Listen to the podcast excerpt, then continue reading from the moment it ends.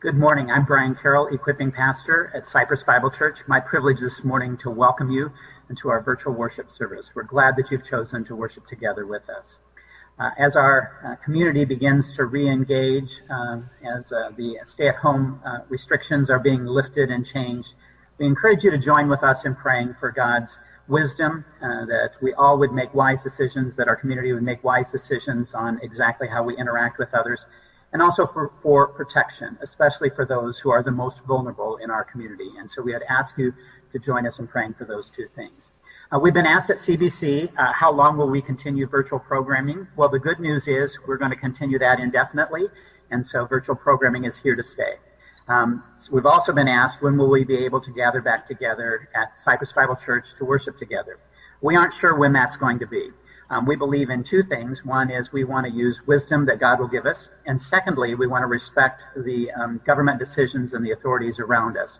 And we want to do that return only when we feel like it's safest to do that, and then there will be some parameters and some guidelines on how to do that when that does happen.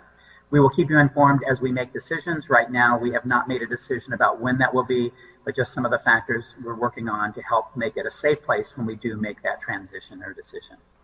Um, also, um, uh, we did send out an announcement about VBS. Uh, our VBS uh, uh, is going to look very different this year. Uh, we are not doing an on-campus VBS this year. Instead, we're going to be bringing VBS to you. So stay tuned on that. We're working out those details. Had to make some quick changes to figure out how we could accomplish that. We think it's important to minister to children and families, and we want to be a part of that this summer with you. And so stay tuned, and we'll give you that information as it's developed. Um, also, uh, some of you have asked and inquired about the um, ASL, a sign language interpreter. What happened last week? Uh, they were no longer on the screen.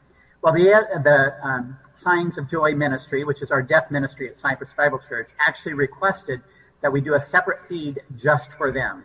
That way, the interpreter can be larger in the screen and uh, that could be more visible by those who um, need to watch that sort of a service in order to benefit from that. And so that has been changed. And if you go to our website, cypressbible.org, uh, and then click on the virtual programming link, it'll take you to a page that really gives you everything. And I encourage you to bookmark that or put it as a favorite or whatever it is. But again, that's cypressbible.org. And when you go to that page, click virtual programming and then save that link because that's where everything's at. But you can go to that page and it'll link off directly to a YouTube channel which has the ASL interpreter interpreting there and is directly designed for them. We still value the deaf ministry. We want to continue that on. We wanted to accommodate what they felt would better meet their needs. And so we encourage you uh, to check that out as well. Um, also on that virtual programming page, lots of things are listed on there. Uh, and uh, we are, will be adding a new feature on that page. Um, uh, John Bukema or whoever is preaching on uh, at the time on a Sunday morning does some study notes that helps us to engage a little bit deeper with that content. So we encourage you to go to that page, download those. Great for family discussion, great for personal reflection, uh, just a way to help you continue on in your journey. You'll see lots of other programming on that page as well. Um, I do want to mention one thing that we have. On Thursdays, we have prayer time at 7 o'clock. Uh, it is a great time together as we uh, pray together and share needs. Last week, we had over 25 missionaries of Cypress Bible Church all over the world who were there meeting together with us, sharing the challenges of where they're at, but also at the same time sharing the opportunities that God is opening in unique ways. We encourage you to come join us. This week, we're going to be talking about pivoting. Uh, we have all had to pivot significantly from what we intended to be doing or thought we were going to be doing, and how God meets us in the middle of our pivoting. We'll be praying for people who are praying. We've all had to pivot. So we'll be praying for areas where we've had to pivot and help us to see God in the midst of those things. So we'd love to have you join us Thursday at 7.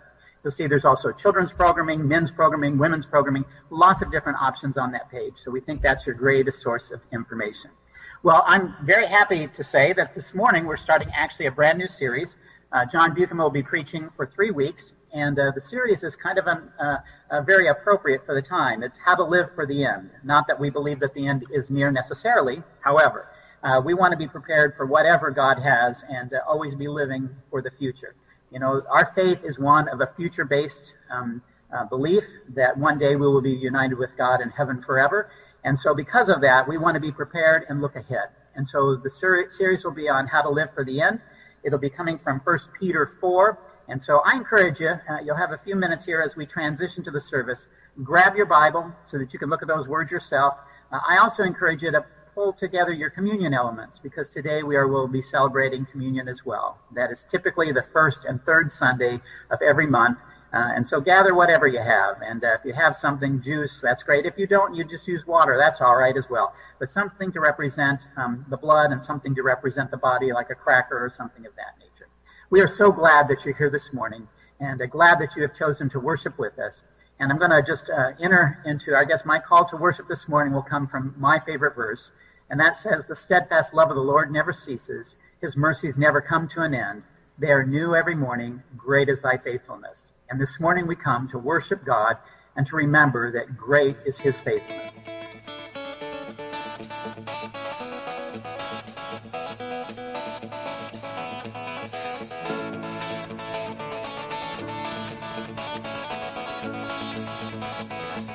Let's sing this prayer together.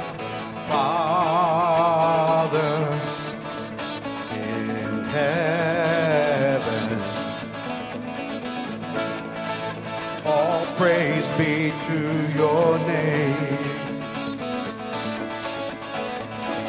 Father in heaven, all praise be to your name. Your kingdom come, your will be done on the earth as it is in heaven. Now sing this out. Yours is the kingdom, yours is the power, yours is the glory forever and ever. Yours is the kingdom, yours is the power, yours is the glory forever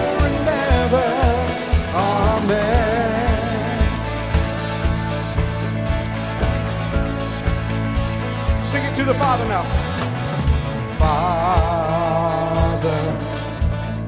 in heaven, all praise be to your name. Father in heaven,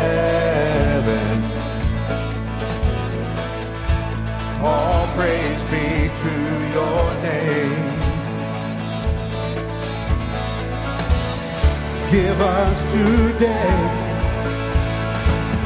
our daily bread and forgive us, Lord, as we forgive. Yours is the kingdom, yours is the power, yours is the glory forever and ever. Yours is the kingdom, yours is the power,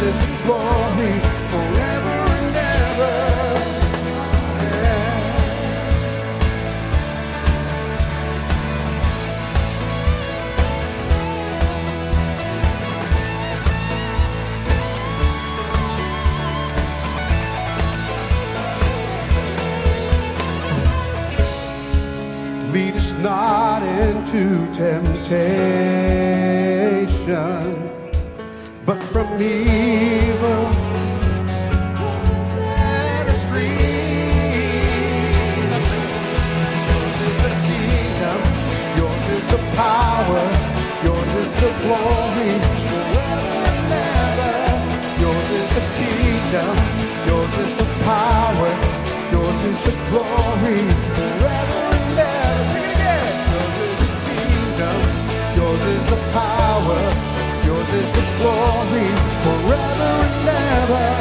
Yours is the kingdom, yours is the power, yours is the glory, forever and ever. Sing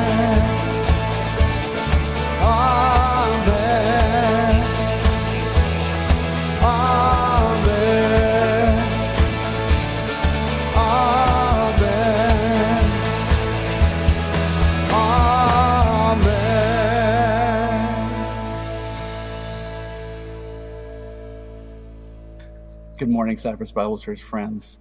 Uh, while we look forward to the time where we can worship together physically, uh, we are thankful that through the Holy Spirit we can be together and worship this morning. Right. I have a verse I'd like to share with you all this morning about Christ's sufficiency. It's from Psalm 16 verses 5 through 11. The Lord is my chosen portion and my cup. You hold my lot. The lines have fallen for me in pleasant places. Indeed, I have a beautiful inheritance. I bless the Lord who gives me counsel, and the night also my heart instructs me. I have set the Lord always before me. Because he is at my right hand, I shall not be shaken.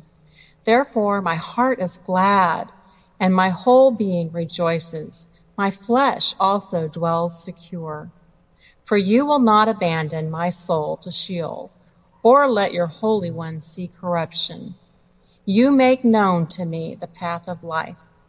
In your presence there is fullness of joy. At your right hand are pleasures forevermore.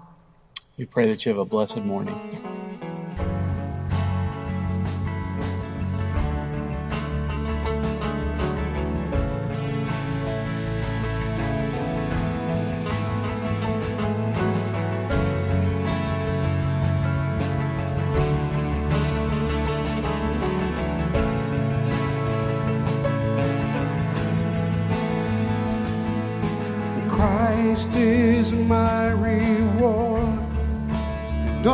My devotion. And now there's nothing in this world could ever satisfy. Through every trial, my soul will sing, no turning back. Set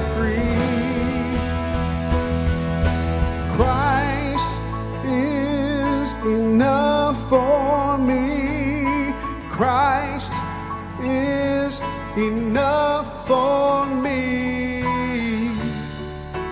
Everything I need is in you. Everything I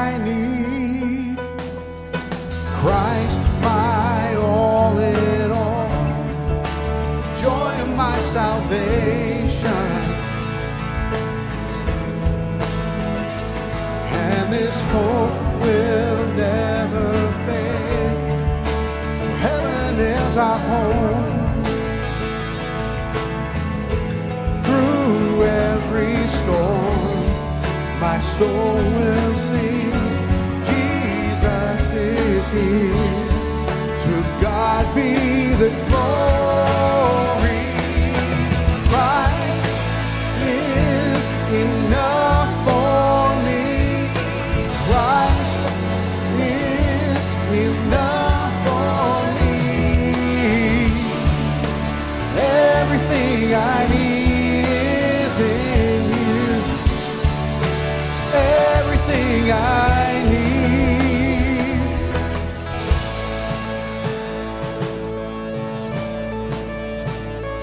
Make this declaration together. I have decided to follow Jesus. And I have decided to follow Jesus. No turning back no turning back. I have decided to follow Jesus. No turning back, no turning cross before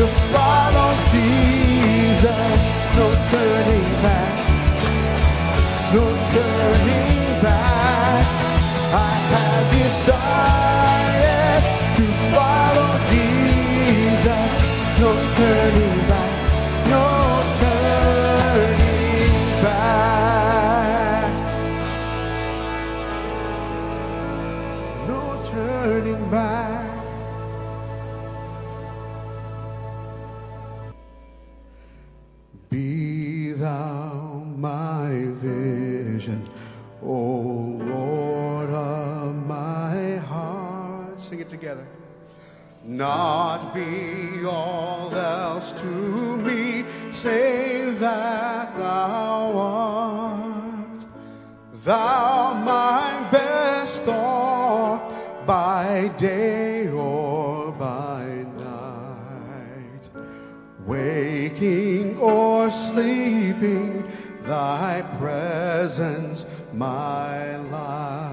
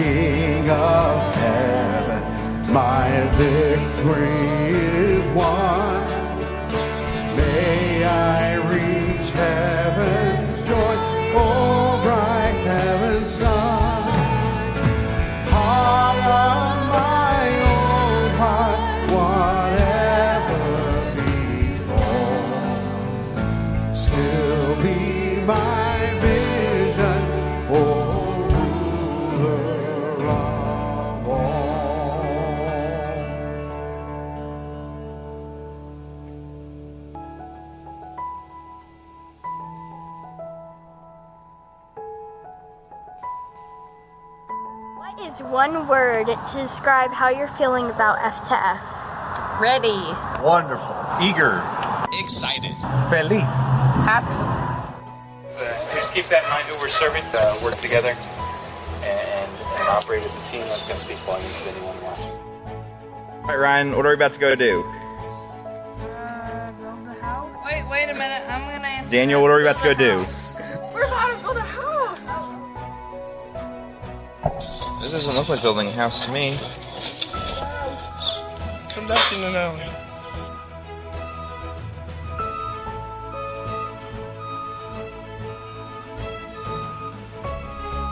How is today going?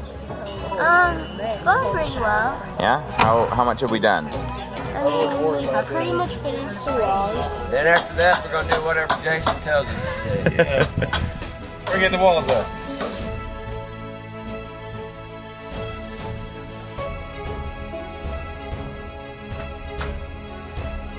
Can you tell us what we're doing right now?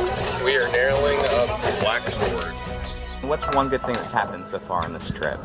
Well, I've learned a lot of new skills, how to put up insulation, nail nails, stuff like that. Carol, what's one good thing that's happened so far in the trip? Yesterday we went to share the gospel around the houses here, and uh, everybody was open to hear about Jesus. We divided in two groups, and each group was able to share into six uh, households. We have seen seven people pray to receive Christ as their Lord and Savior. The number of lives that have come to Christ is absolutely amazing. We've been able to talk to a lot of people up and down the street and in the neighborhood about the Lord. And we've been able to um, do a lot of pastor training with the people and of course, we've been able to give something back to them. It's all from the Lord. Great. This week, uh, the biggest thing, Evan, is God showing up. I've seen Him work in so many ways, and people coming into the Lord from this house getting built, watching the children play. Playing with the kids, getting to know them. All the kids coming. Yeah, even though we didn't know their language, we were still able to talk and interact, play ball and bring hair. The international language of children. Doing ministry side by side with our kids was awesome. Being able to serve God and not only for us to do it, but to be able to do that with our family and for them to see us doing it and see how important it is, that was just undescribable.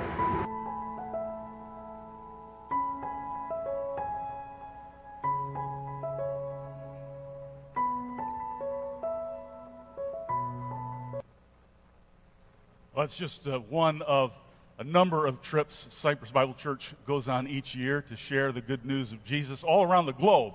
That happens to be the last one we were able to do uh, since the lockdown, but we pray that God would uh, open the door for us to uh, go forward with uh, short term trips in the near future. I know that uh, last week uh, many thousands of people watched our live stream, participated in our worship online, and I know that because there were so many people that uh, at least some of you are not connected to this church or perhaps to any church. And so we wanted to be able to communicate with you, to give you the opportunity to share a prayer request or a need or a comment or a question. And uh, so we created a, uh, a, special email account just for that. Uh, it's a Gmail account. It's uh, Cypress Bible Connect at gmail.com. Cypress Bible Connect at gmail.com. So I encourage you, if uh, you aren't part of a, a, church, you're not connected right now to a church family, uh, you can just send us a message. That will come directly to me, uh, an opportunity to pray for you or, or to uh, answer a question that you might have or hear a comment that you want to share. Right now, I, I would encourage you to all to join me as I pray uh, on behalf of all of us. Let's pray. Lord God Almighty, we have been honoring you in song and in word and I thank you that by your Holy Spirit, through the work of Jesus, that you have drawn us together from wherever we are around this planet, that we are united in Christ, that we are knit together in the Spirit of God. And I pray, Lord, that you would minister to your people scattered abroad during this time. Uh, Lord, for those who are vulnerable, we pray for your protection and your peace, that their confidence would be in you. For those who are serving in places where they are more at risk, Lord, I pray that you would encourage them right now. May this be a time when people in unprecedented numbers turn to you, that their trust would be in Christ alone. Lord, fill us with your peace even right this very moment. May we cling to you, O Lord, our rock and our Redeemer. And we give you the praise for all that you've accomplished, for all that you are. In the name of Jesus, our Savior. Amen.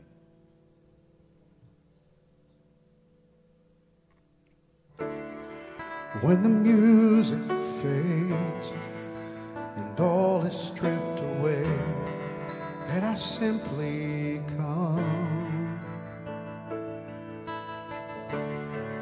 Longing just to bring something that's worth that will bless your heart.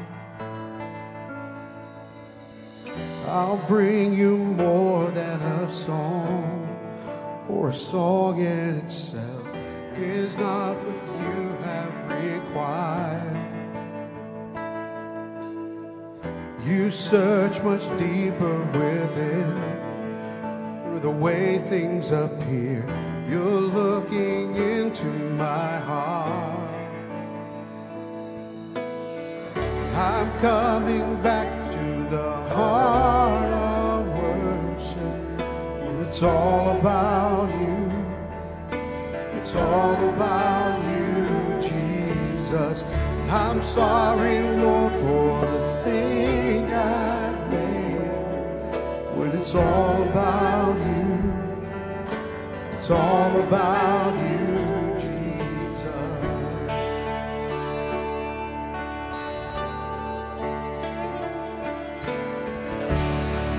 King of endless worth. No one could express how much you deserve.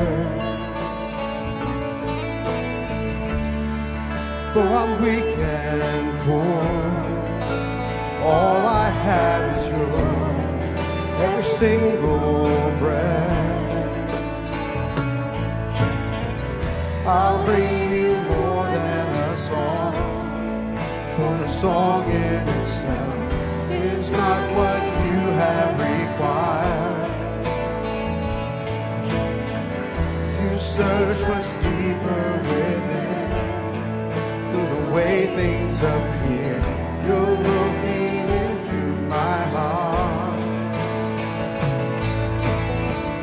I'm coming back to the heart of worship, and it's all about you. It's all about you, Jesus. I'm sorry, Lord, for the thing I made it. It's all about you. It's all about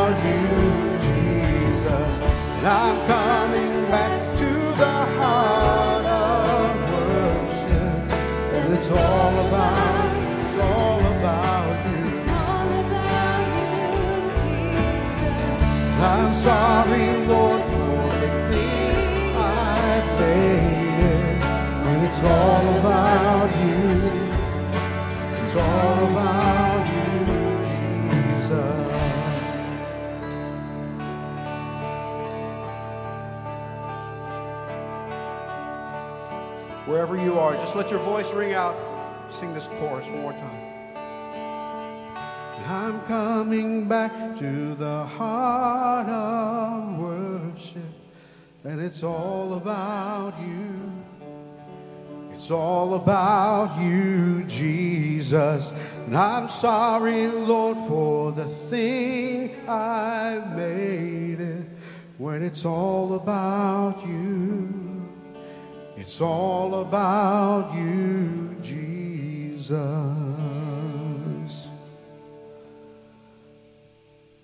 It's all about you.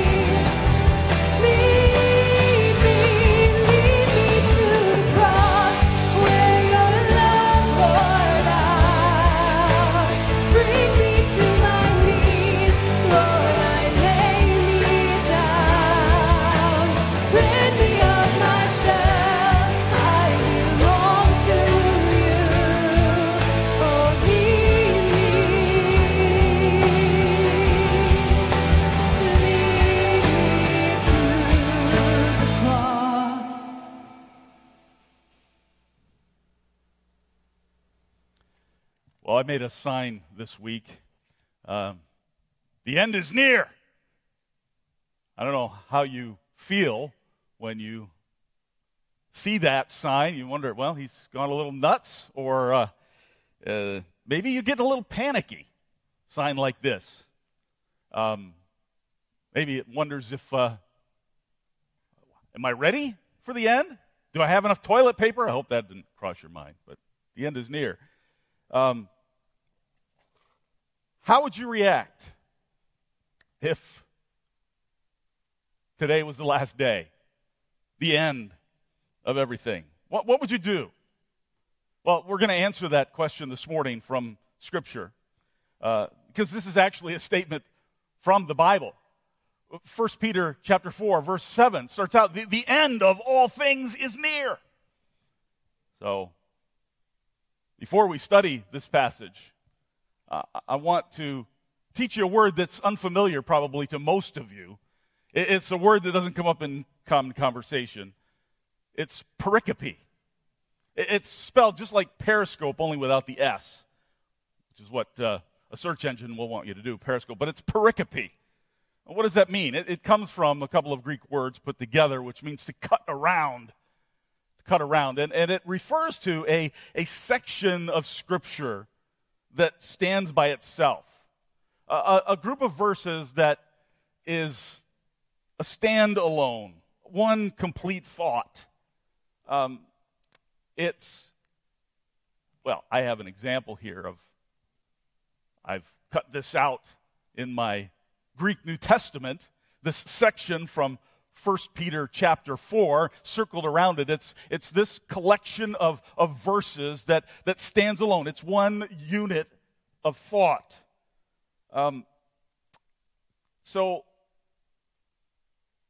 when you're studying Scripture, it's, I think, helpful, beneficial to study it pericope by pericope, which is often a paragraph at a time, a complete unit of thought at a time. If you're studying narrative, and narrative is, uh, uh, is the story portion of Scripture, like Genesis or the Gospels, the Gospel of Mark, uh, then the pericope is often much larger than a paragraph. It usually is a chapter at a time. So it's helpful to study Scripture a pericope at a time uh, to understand the complete unit of thought that is there, that stands on its own. Now, this section of Scripture from 1 Peter chapter 4, verses 7 through 11, is a pericope. It stands on its own. And beginning this morning, we're going to study this pericope. Uh, how do I know it is? Well, it begins, the first phrase is, the end of all things is near. That's verse 7. The, it ends at verse 11. The last word is Amen.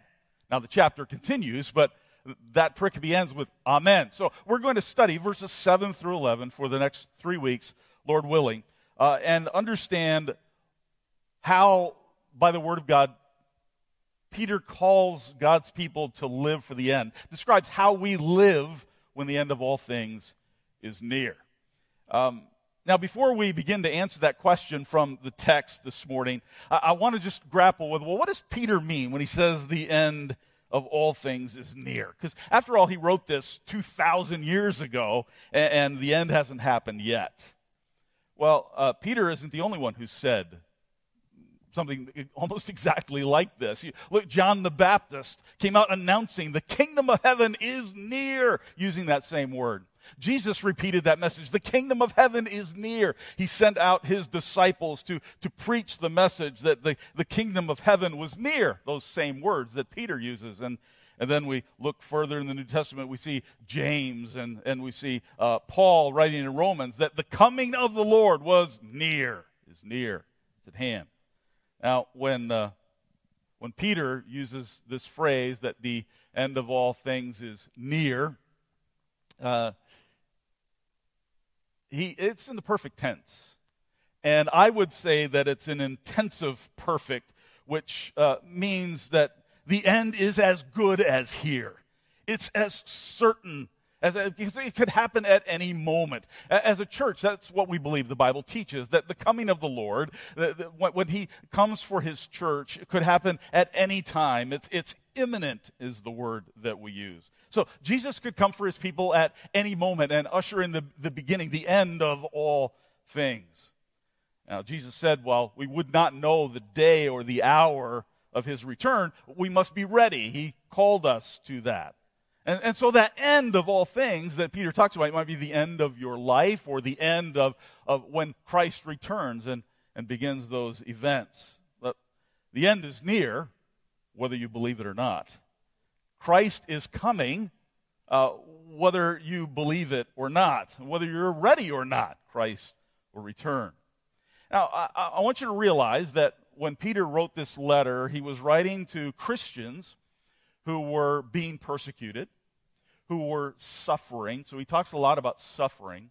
And uh, Christians who were under great stress. Now, I know that there are Christians in this world who are being persecuted right now. In fact, as we heard this week, there are some who are being persecuted more during this time. Um, and certainly there are those who are suffering. And I would say most of us as God's people are under stress right now. And so these words that we find in 1 Peter 4 are very applicable to the people of God today. They're very applicable to you and to me in our lives right now. How to live for the end. Now, if, if you know, if you knew that the world would end tomorrow, what would you change? What would you do differently? Who would you talk to? What would you stop? What would you get rid of? What would no longer be important to you? This pericope 1 Peter 4 7 through 11 answers that question. And applying this truth should change your life, as it should change mine. Uh, so when Peter tells us how to live for the end, you know, does he say things like uh, stockpile ammunition, or build a bunker, or uh, throw the diet out the window, try every flavor of Bluebell ice cream, uh, join a, a, a party, get, run up your credit card bill, quit your job? No, he, doesn't say anything like that. In fact, what he does say, I think, is a little surprising to us. So here's the entirety of the verse The end of all things is near. Therefore, be clear minded and self controlled so that you can pray. Wow. Maybe not what uh, you would expect to follow those words at all. Now, these are words directed to people who have put their hope in the resurrected Jesus. Those who know they've been washed clean from their sins by the blood of Christ.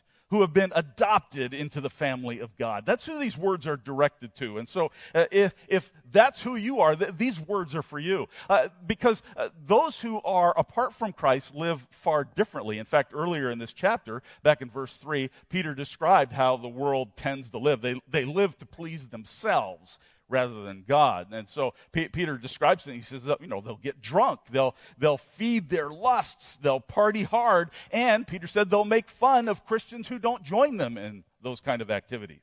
And Peter says that's not God's will for his people. Instead, he said, because the end is near, be clear-minded and self-controlled. So let me describe those two words for you and define them a little bit. Uh, clear minded. The, the, Greek word is sophroneo. And, and another place it's used, let me give you an example of a, of a familiar place this is used. It's when Jesus uh, delivered a, a, man who was demon possessed. Uh, uh, this is a guy who hung out in the cemetery. That's where he lived. He couldn't live in town who was screaming all the time, who was naked, who was cutting himself with stones, and, and who, who just people weren't, they tried to chain him up to, to restrain him, and he would break the chains. I mean, this is a, this is a demon possessed man, and Jesus came and rescued him, delivered him from that demonic possession. And you know what happened? The Bible says that after Jesus delivered him, this man put on clothes. He sat down next to Jesus, and he was sophroneo. He was in his right mind. He was normal. He was reasonable. He was sober. He was sensible. That's what that word clear minded means. So, he just says that's one thing you need to do because the end is near. You need to, to, to have that kind of a clear mind. And then he says self controlled. Self controlled. You know, I, I typically part of my week is one or two or maybe even three days. I will fast from food. Uh, and, and, I do that for a variety of reasons. One is it, it helps me, it, it's a reminder to prayer, it's a reminder to depend on God, it's a reminder that Jesus is the bread of life who sustains me. Um, and um, sometimes I will go on longer fasts than that. And so, uh, confession. All right, a few weeks ago, I fasted from Sunday afternoon until Friday afternoon, so five days without food. And here's the confession part, so don't tell anybody. So, um, I a couple days after that, I started eating jelly beans. And I, I don't mean like one bean. I don't even mean a couple handfuls of beans. I mean, I ate a lot of jelly beans. They weren't even that good, but I ate a lot of jelly beans. It was a horrible, I mean, I go from fasting for five days to this overindulgence. I don't have self discipline. I've got self diabetes. I've got something going on here that's just so wrong. It was excessive in the, in the absolute wrong way. Well, this word about self control, that, that is not a good uh, example of self control at all. Uh, this word is about not going to extremes. It's about a balanced approach to life, and so balanced so that you're able to be alert, so that you're able to be ready for action in whatever happens. And, and so Peter says, based on the fact that the, the end is near, you need, as God's people, to be clear minded and self controlled. That is, don't act like a crazy person. Don't go through extremes. Don't go into depression. Don't go off the deep end. Don't get distracted. Don't be unbalanced. Why? Why? What's the point? So that you can pray. So you can pray. That's the purpose. Now, for us to appreciate what Peter is saying here, we need to be reminded of his own experience because it, he writes this under the guidance of the Holy Spirit, and it comes from a point in his life that he can really, really identify with. It, it's a, a scene that most of us would know very familiarly from Matthew 26. It's Jesus had just finished the Last Supper and took his disciples into an olive grove. And there, Jesus felt crushed with grief because he knew what was coming. The disciples, they didn't really get it, but Jesus knew that, that the cross was coming, that very soon his whole purpose for coming into the world, to bear the sin of the world, uh, crushing down on him would, would come, and, and his suffering and death as a sacrifice for all who believe. So there he is in the darkness of that night, the darkness of his soul.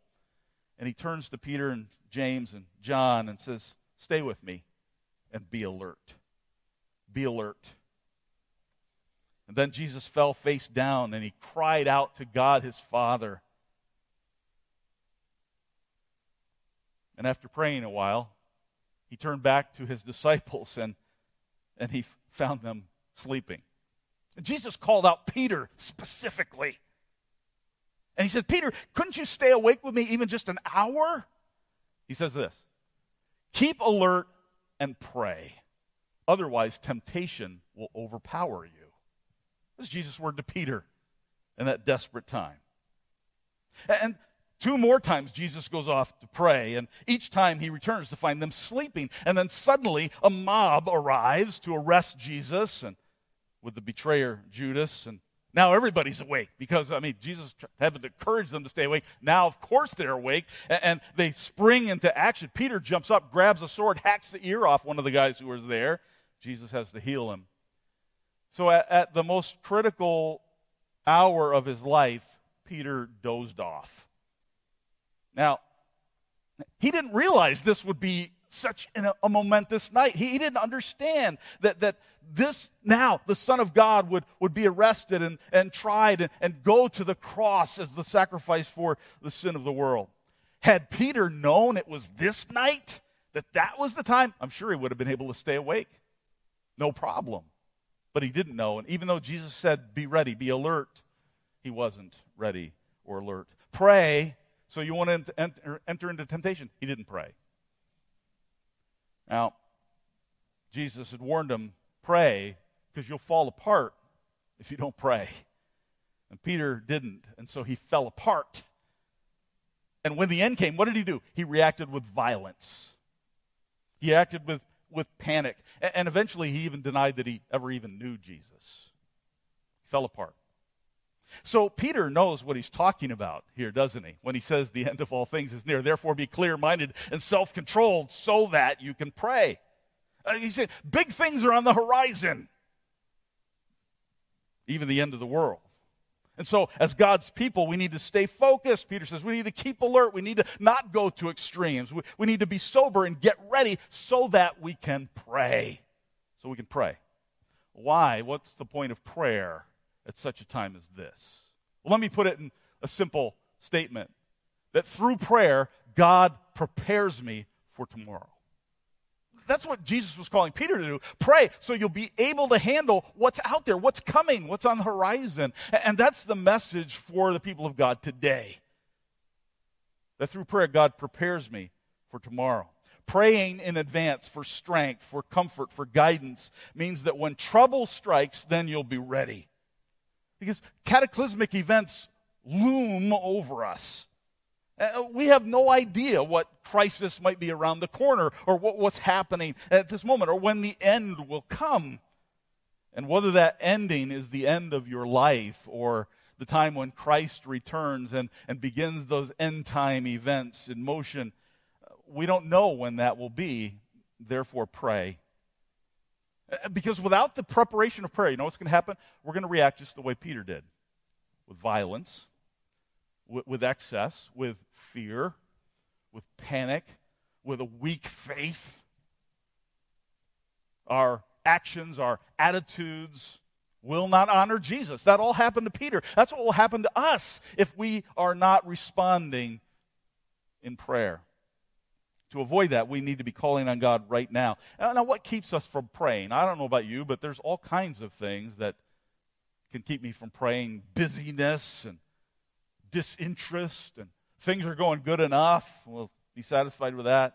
We're too tired. We're, we're making plans. We're too afraid. We're, we have worries. We have uh, so many interests. And we need this reminder of the end that Peter gives us. So we will pray. We need to stay in touch with God, or we will be caught unprepared for whatever is happening.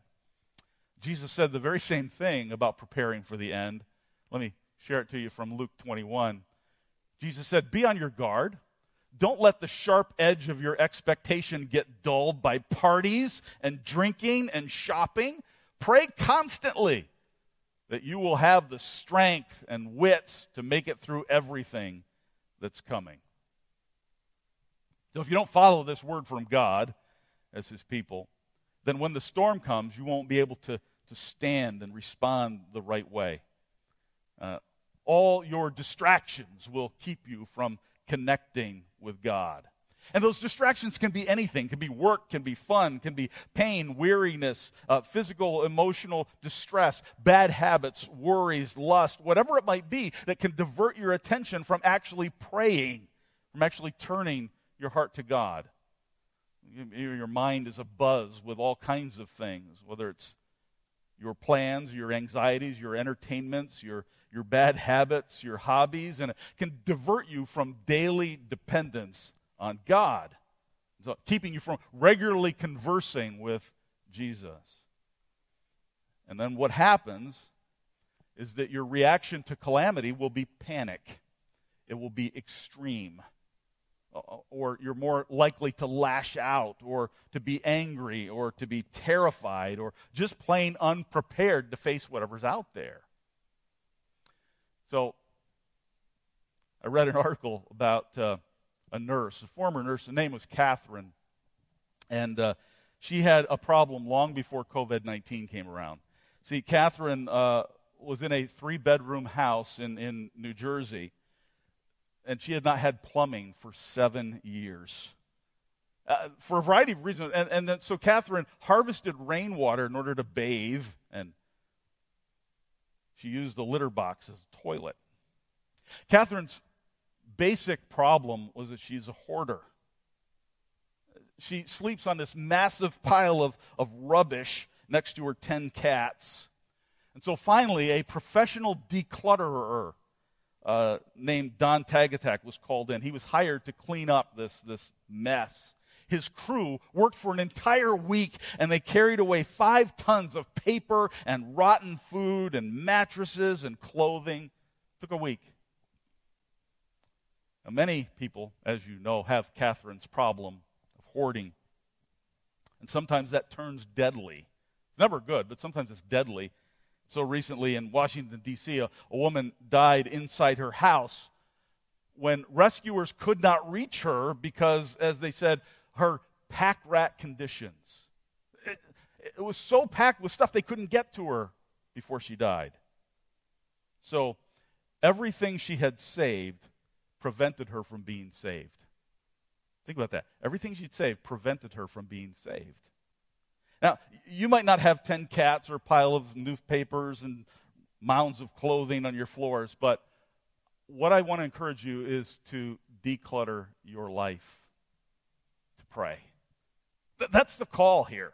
Uh, because the end is near, we need to declutter our lives to pray. Now, there can be all kinds of clutter. And I can't begin to even mention some of the examples, but uh, let me give you an idea. Maybe, uh, maybe you worry a lot. Now, by the way, worry is not automatically prayer. Please understand that. Uh, worry can actually distract you from prayer. Prayer give, takes your worries and gives them to God and, and pleads with God to act. So maybe as a grandparent, you are worried about your grandchildren. Now, instead of simply worrying, what you need to do is turn those worries over to God and say, God, help me to know how to influence. Help me to know how to bless, to encourage my granddaughter. Lord, speak into the life of my grandson. Bring him to you. Lord, give me wisdom to know what to say and how to say it and when to keep quiet and the courage to follow through. But see, unless you deal with the distraction of worry in your life and start praying, you will be unprepared to handle whatever happens. Or maybe as a, a college student, a young person, your, your mind is, is littered, is cluttered with plans. You're preoccupied with scheduling your future, what, which career path to take, and uh, which direction to go. And uh, you're, you're maybe engrossed in mapping out what's ahead. Maybe when you're going to get married, where you'll get married, and maybe who you will marry. Your focus on where and how and when you're going to buy your own place, as a, maybe as a young person, that you're focused on that kind of planning. And, the problem with that is that you can substitute planning for prayer. I do it all the time. I like to plan. And, sometimes I plan instead of pray. It's a great hazard. And, see, the problem is if, if it all works out and it goes according to your plan, then, then uh, you don't depend on God as much. And, and if it doesn't happen the way that, that you've designed it, you, you'll struggle with disappointment and frustration. Planning is good, but, but instead of being consumed with plans, determined to make things happen your own way, you need to consciously focus on, on connecting with God, or you'll be unprepared for whatever it is that does happen. Maybe as a business owner, your mind is cluttered with survival, especially right now. You know, how to make payroll? Should, should, you make payroll? What should you? How do you plan? How do you go forward? And your mind is cluttered with all kinds of things as a business owner, as a as a supervisor, whatever it is that you might be. Or maybe as young parents, your mind is cluttered with concerns about your family, how to strengthen your marriage, uh, how to how to keep your children together during this time when school isn't in session, uh, how, how to get back to a normal routine. And your mind is cluttered with all of those things. And that's what needs to drive you and me to prayer. Last week, someone Amy and I have known almost our entire married life died in a house fire. Uh, of all the ways to die in this moment, I, that was completely not what we were expected. It was shocking. This week, a, a pastor friend I know on the other side of the world emailed me to tell me how much he was struggling with this virus and someone in his family is afflicted and, and how he, the, his city is starving. There are people without food. Six weeks ago, our youngest daughter moved about a thousand miles away. And uh, she did that just in time for the lockdown to happen. In fact, she wasn't able to move into her apartment. And this weekend, she moved into her apartment. Last night was the first night she was there. But she doesn't have a job. Her health insurance runs out this month. Her driver's license expires this month. There's lots of things we could be worrying about that. Uh, but it, it needs to drive us to prayer. All these kinds of things. Such situations and concerns can, can muddle the mind and can, can prevent us from turning to God. Uh, really, we need to be praying in advance and asking for God's wisdom and guidance in advance. So the clutter in your life can be good things, can be bad things, can be abnormal things or very normal things. It can be something unavoidable or something extremely preventable. But clear away the noise and the mess and the demands and the interests enough to pray because through prayer, God prepares me for tomorrow. I don't know what Monday is going to bring. I have no idea. I mean, Jesus may come back tonight. This pandemic, the earthquakes, the, the, the, the, fires, the floods, the economic conditions, they may signal the end of days or not. I don't know what's going to happen to me tomorrow. I could have a normal day, go into my office and study, and, or I could be hit by a wild Uber bus or have a heart attack on the tennis court or some or eat too many jelly beans and die. I don't know. Some of that's preventable, some of it's not. But I know I will be unprepared for whatever it is unless I can declutter enough to pray. By the word of God, I call you to be clear minded and self controlled and ask God for wisdom, for peace, for patience, and power to do His will. Is then, whatever tomorrow will bring, whenever the storm hits, however difficult things might be, and whenever the end comes, you will be ready by the power of our risen Savior. Something else that I want to invite you to do and join me in even right now is what Jesus told us to do until he returns, until the end comes, whenever that may be. And that is to remember his death for us on the cross with the bread and the cup. So I encourage you to get these elements together right now, if you haven't already.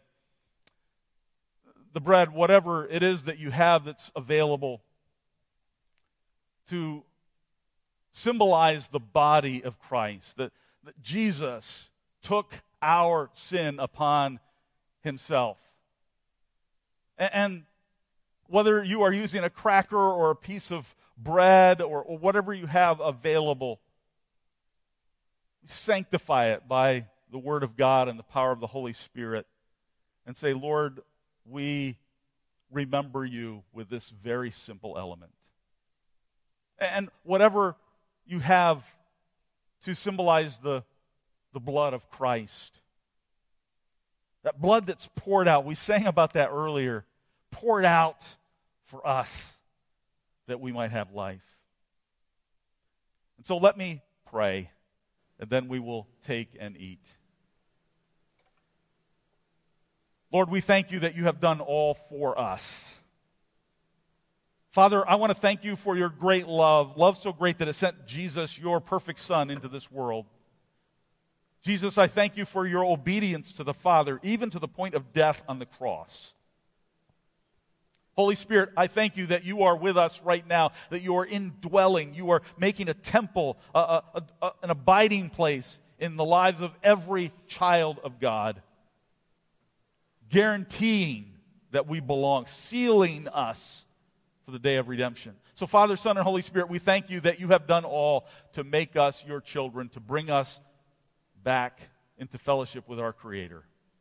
And so, with these elements, we remember you.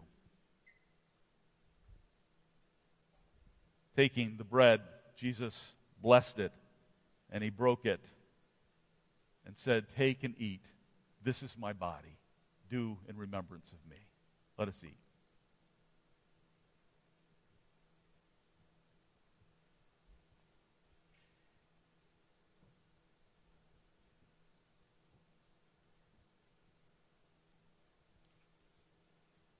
Then he said, This cup is the new covenant of my blood, spilled for the forgiveness of sins. Drink from it, all of you.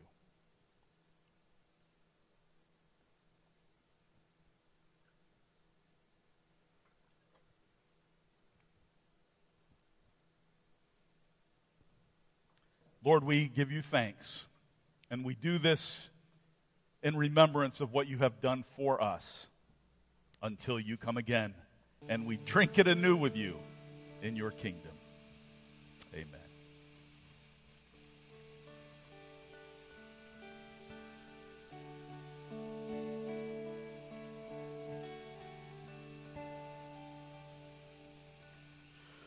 What a friend we have in Jesus. All our sins and griefs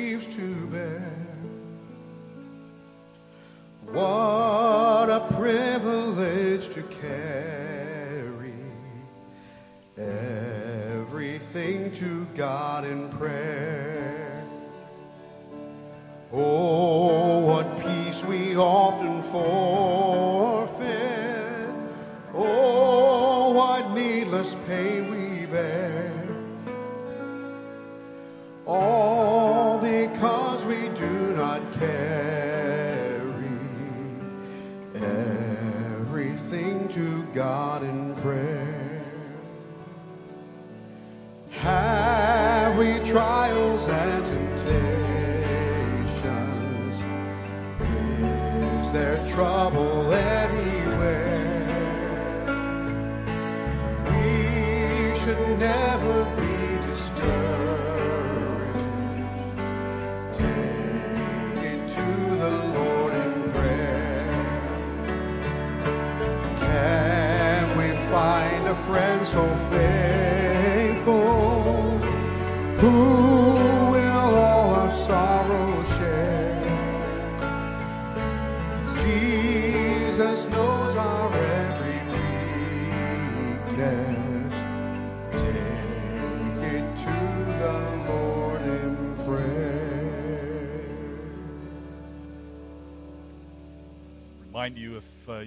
Connected to a church, I encourage you to connect with us. If you have a prayer request, a concern, a question, at cypressbibleconnect at gmail.com. Now, I want to, as I always do, give a benediction to you. Uh, that is a good word from God. And so, as we conclude our worship, I encourage you to open up your hands and to receive this good word from 1 Thessalonians chapter 5. Now may the God of peace himself sanctify you completely, and may your whole spirit, soul, and body be kept blameless at the coming of our Lord Jesus Christ. He who calls you is faithful, and he will surely do it. God bless you.